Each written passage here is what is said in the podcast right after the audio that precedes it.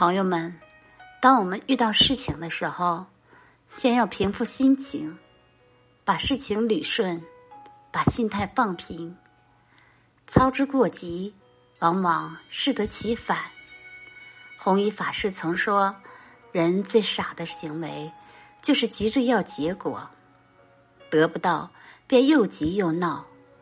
殊不知，老天的安排比你自己选的更好，更周到。”换个思路，当爱情不顺的时候，我们就先忙事业；当事业进入淡季的时候，我们就好好的经营家庭。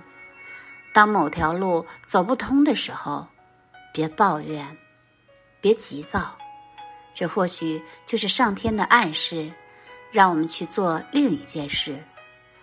人生的每个阶段都有它的机缘，所以别画地为牢。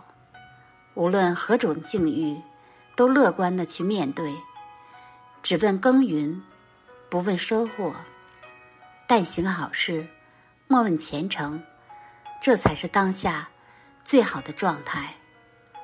老祖宗都讲：事急则缓，事缓则圆，事圆则通。人生中的诸多磨难，就是为了。锤炼我们的心，心态好了，一切就顺了。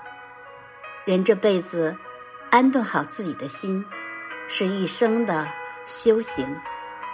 若流年有爱，就心随花开；若人走情凉，就手心自暖。